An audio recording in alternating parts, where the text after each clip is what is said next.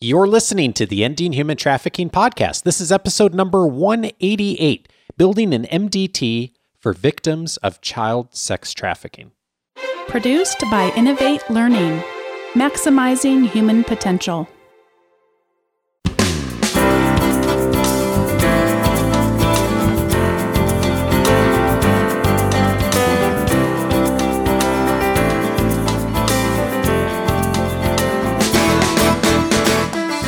Welcome to the Ending Human Trafficking podcast. My name is Dave Stachowiak. And my name is Sandy Morgan. And this is the show where we empower you to study the issues, be a voice, and make a difference in ending human trafficking. Sandy, you've been empowering me for eight years of learning Wow. new things in this topic. And we will be down that road again today because the acronym MDT is in the title of this episode. I have absolutely no idea what that is. And I'm guessing some in our listening community also do not know what that is. So this is going to be an education for all of us today, I believe. Good. I always love it when I can teach you something new. We have, as always, an expert with us today that is going to really help un- up the doors and help us to even learn more about this complex issue. I'm pleased to welcome an expert to the show today, and that is Lieutenant Joe Laramie. He is the program manager with the National Criminal Justice Training Center of Fox Valley Technical College, working in the missing and exploited children's and the Internet Crimes Against Children Training and Technical Assistance Programs. He retired in 2010 from the Glendale, Missouri Police Department with more than 30 years of child protection, investigation, and training experience. During his time with the Glendale PD, he was police juvenile officer and child abuse investigator, a DARE officer, and in 2001 created the Greater St. Louis Internet Crimes Against Children Task Force. He is nationally known as a speaker on the topic of online child exploitation, child sex trafficking, and technology related protections for youth, families, and professionals. Lieutenant Laramie, we're so glad to welcome you to the show. Well, thank you so very much. I'm uh, really excited to have this opportunity today. We should start right at the beginning with putting Dave out of his misery here. And let's talk about what is an MDT and why is that the best process? Well, for the law enforcement officers who listen in, MDT does not stand for Mobile Data Terminal. That's the computer that you normally see in police cars. It stands for Multidisciplinary Team. And truly, multidisciplinary teams have evolved over about the last 35, maybe 40 years to address child abuse investigations and and they are pretty much the standard all across the United States and in foreign countries as well. They're they're building out team approaches to investigating child abuse and exploitation and and it all boils down to is it doesn't take away each individual discipline. So that's law enforcement, that's child protective services, that's prosecution, that's the forensic interviewer, the child advocacy center, the medical staff, the child advocate, and mental health.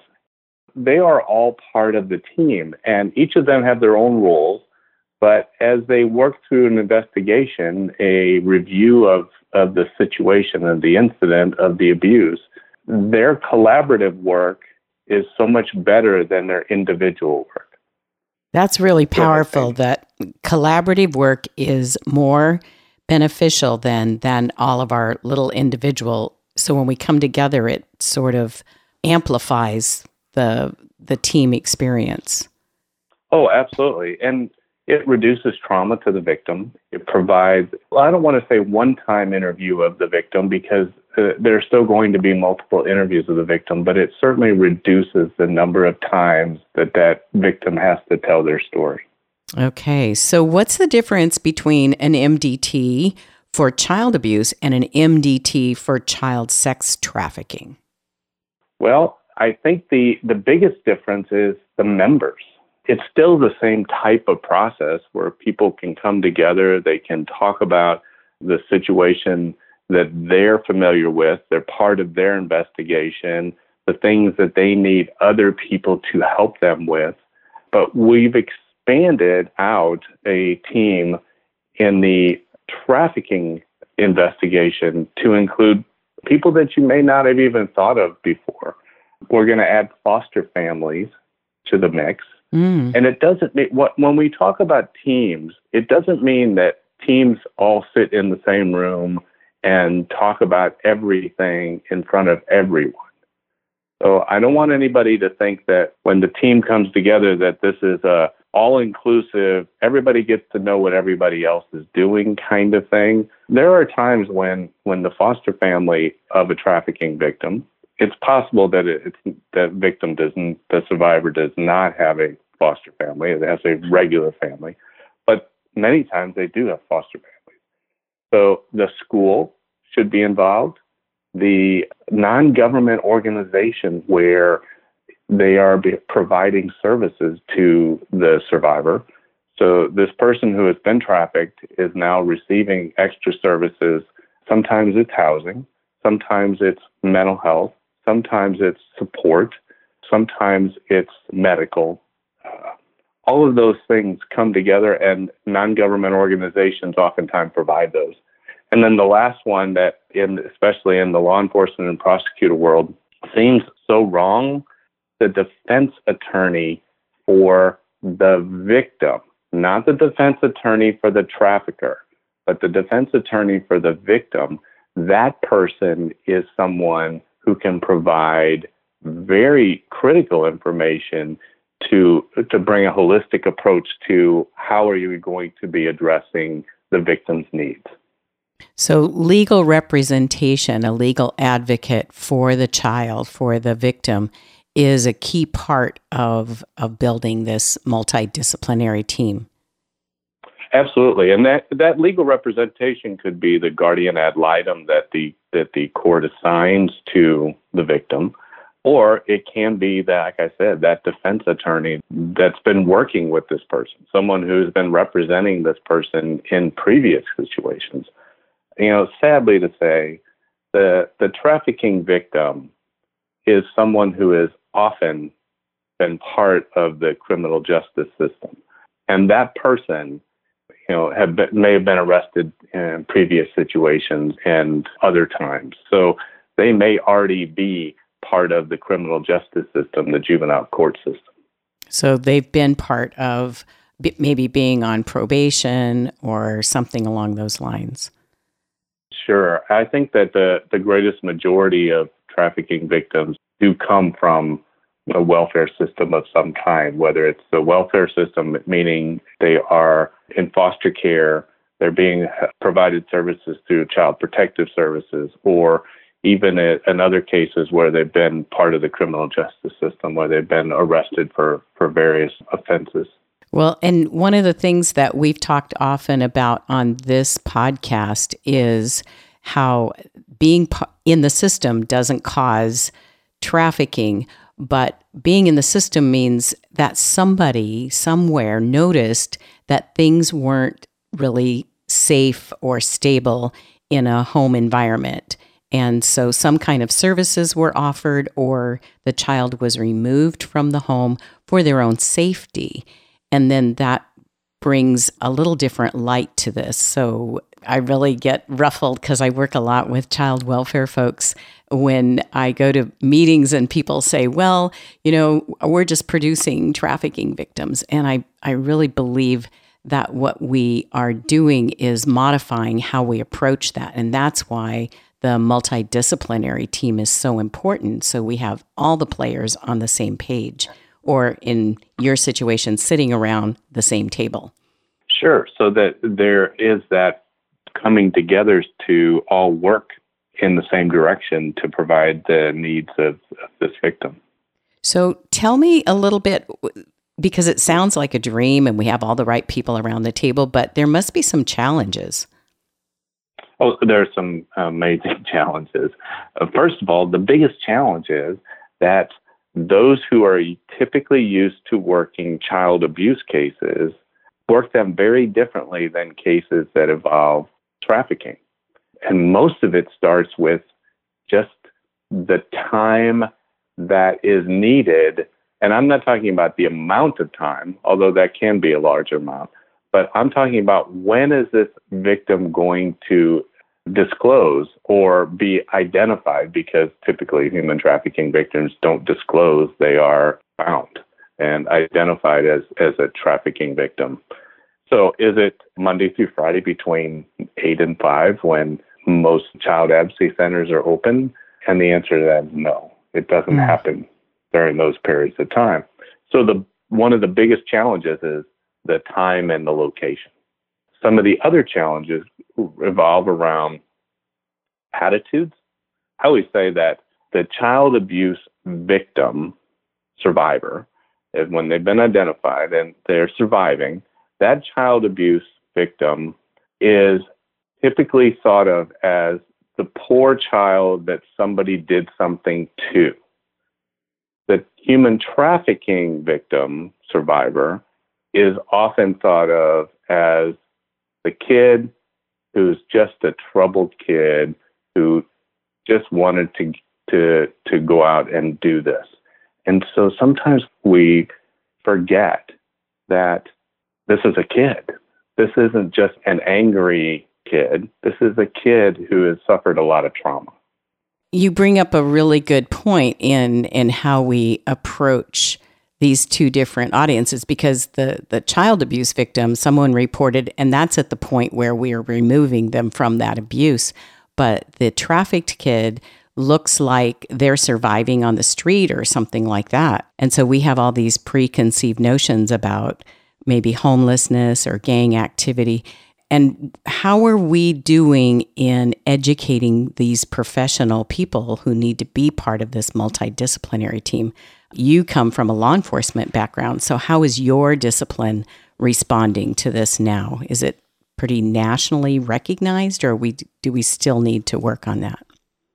Oh, I think we have a long way to go. I think we have a, a real long way to go to breaking down the personal um, responses to to this victim. I always say the kid that needs your help the most is the one that's the most difficult to help they're often just not nice to authority. So you have this law enforcement officer who comes across the young person and what has the background been? Well, the background has been is that this young person oftentimes has been part of the system and has been failed by by the system. And this law enforcement officer is going to come in and, and going to rescue them. Well, they don't see that as a rescue. They see that I'm going to be in trouble and they're going to look down upon me. I had an opportunity last week to be in a meeting where there were some young people who talked about the idea of law enforcement not recognizing that these are kids who need help instead of just trying to fix it for them. Cops are fixers. You know, they want to come in, they want to make it quick, they want to move this situation to being settled. And it's a hard process to break down the barriers that are in place. So law enforcement's struggling at times with that level of communication. This kid is not going to be the sweet young person that makes it easy to help. They're going to oftentimes be angry mm. and have their guard up. And so law enforcement needs to not take it personal and to think in terms of what has this kid gone through? What's made this child angry? What's made this child suspicious? What has made this child feel that you're not going to be their advocate? And to be able to have those conversations a little bit more at length is, is part of the process. So, when we are talking about those kind of conversations, I think the professional training that people are looking for is forensic interviewing skills. So, how do you implement that in building your MDT so everybody's on the same page? Well, the forensic interviewer is someone who's specially trained to interview those who have been abused. And the child advocacy centers are typically the location where these interviews will take place. And sometimes they're child advocacy center staff, and sometimes even law enforcement are trained in, to, in doing forensic interviews. But we have found that it's a very different interview of a young person who's been sexually or physically abused than it is to be interviewing basically a teenager who has been trafficked. So the interview process is a little bit different. And I know that the National Criminal Justice Training Center, we do training, it's called FIT, Forensic Interview Training for Child Sex Trafficking Victims. We do training around the country for those who have been trained already in doing forensic interviewing because we know that it's a different skill set and requires a different process. The forensic interviewer that does a regular child abuse interview really wants to do it one time, really wants to get in and do that interview one time so that there isn't any additional questioning of whether or not it was a bad interview. So when it goes to court, that the defense attorney doesn't claim that this child was influenced. But we know that a single interview of a trafficking victim is probably not going to happen. It's going to require multiple interviews because of the process of addressing the trauma bond that takes place, the process of just breaking down those barriers that are going to be in place to get more and more information to get that victim to feel like they can disclose more and more. So there'll be multiple interviews. But the other problem is where is the interview going to take place? Is it going to take place in the Child Advocacy Center, which is designed as a child centered place? In other words, the interview rooms are made for small children typically. Mm. So you go in and it's all happy and then there's stuffed animals around and all of those are designed to make a young person feel comfortable and relaxed when they're being interviewed about a sexual or physical abuse. But that's not a conducive environment to an interview with a trafficking victim. So the survivor is going to come into that room and they're already, it's going to set off bells and whistles that you know, you're treating me like a child. So we have to figure out another method. Where is that interview going to take place? And is the Child Advocacy Center forensic interviewer the best person to do that interview? All of those need to be discussed and solidified. The plan of action long before the interviews take place. Where's it going to be? Who's going to do it? What time of day is it? Has this person been fed? Have they slept? It's a completely different process when we're talking about a trafficking victim. Wow. So, is there a checklist somewhere that I can just use? Well, I wish that I could tell you that there's a checklist that goes through the process of how to identify when is the best time. There are um, resources that Health and Human Services have. They have some really good trafficking resources. And there are a variety of other organizations. Wichita State University has their Combating Human Trafficking Lotus Anti Trafficking model that provides great benefit to looking at this from the victim side instead of from the prosecution side. And that's really the point of this approach is it is a victim-centered approach.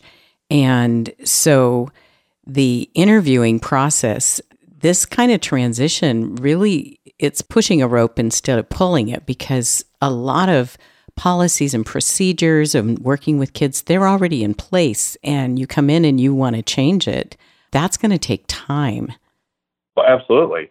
And then we're talking about protocols that sometimes are restrictive to bringing if you if you think in terms of an environment that is uh, like a child advocacy center that's really designed as a child friendly place and then you bring in a teenager who has a history of criminal activity who is not using polite language and may have been involved in activities that would typically make them not welcome in a child advocacy center because maybe they were involved in the process of trafficking. Not necessarily am I saying that they were a trafficker, but they could have been involved in the process of trafficking just because of the, the coercion and the trauma bonding that was taking place during their experiences.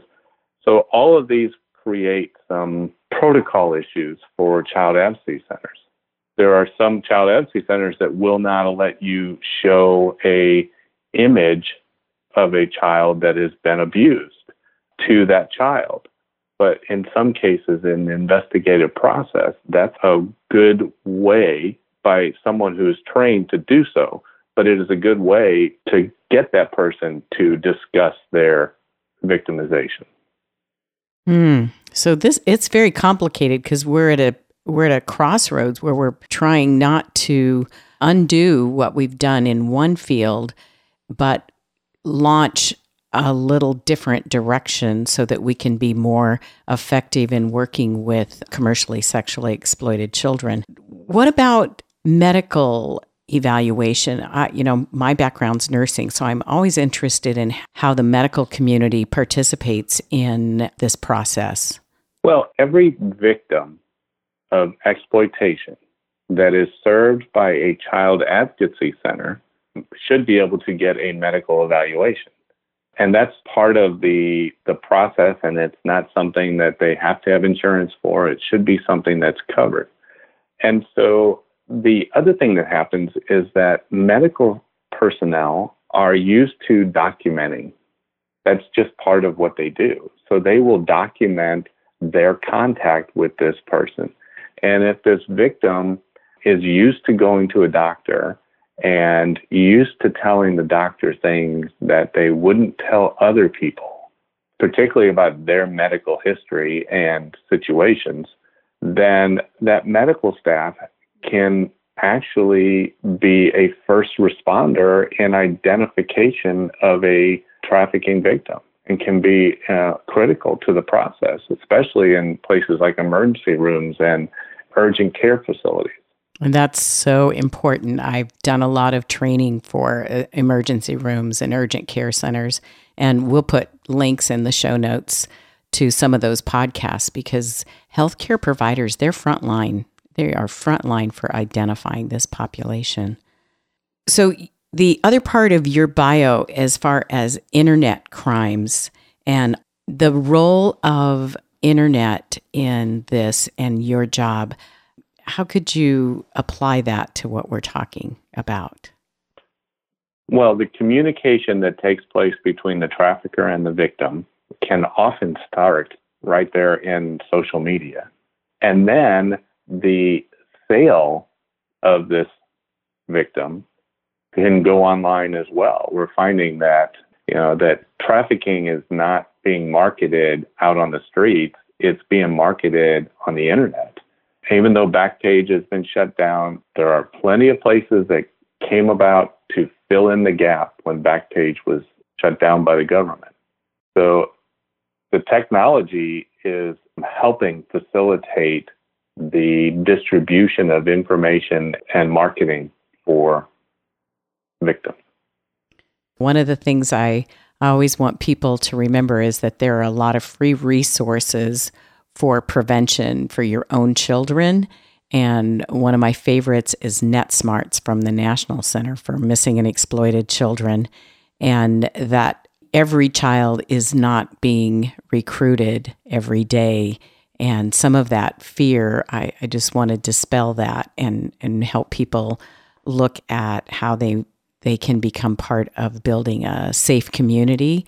And kids who don't live in a situation where someone's monitoring and, you know, has good parental supervision in the community, we can all take care of the kids who aren't aren't getting that. And I'm really excited to realize that the crimes against children and the internet crimes against children are part of these multidisciplinary teams that serve the victims and help build the process for their disclosure, their restoration, and their reintegration. And I can't thank you enough for helping us really better understand the difference between multidisciplinary teams for child abuse. That's and sex trafficking and helping us understand the challenges and the direction we need to go to move to the next level.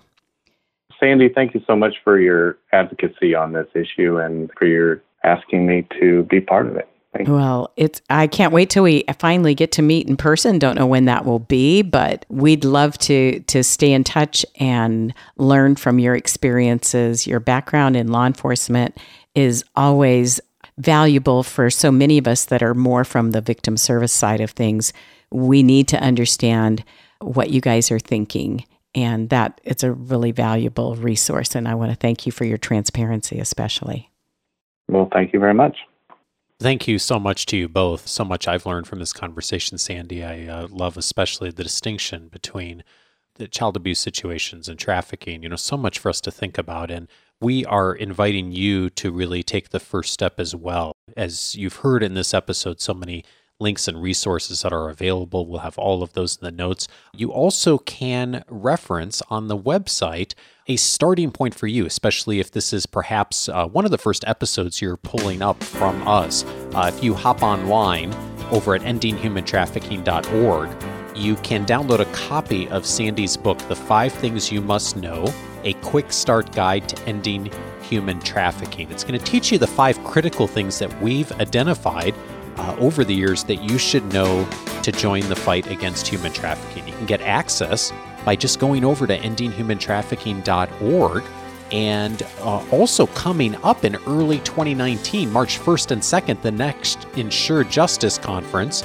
If you would like to learn more and register early, ensurejustice.com is where to go. As always, you can reach out to us too with questions, feedback at endinghumantrafficking.org is how to do that. And Sandy, we will be back again in two weeks. Thank you, Dave. Thanks, everyone. See you then.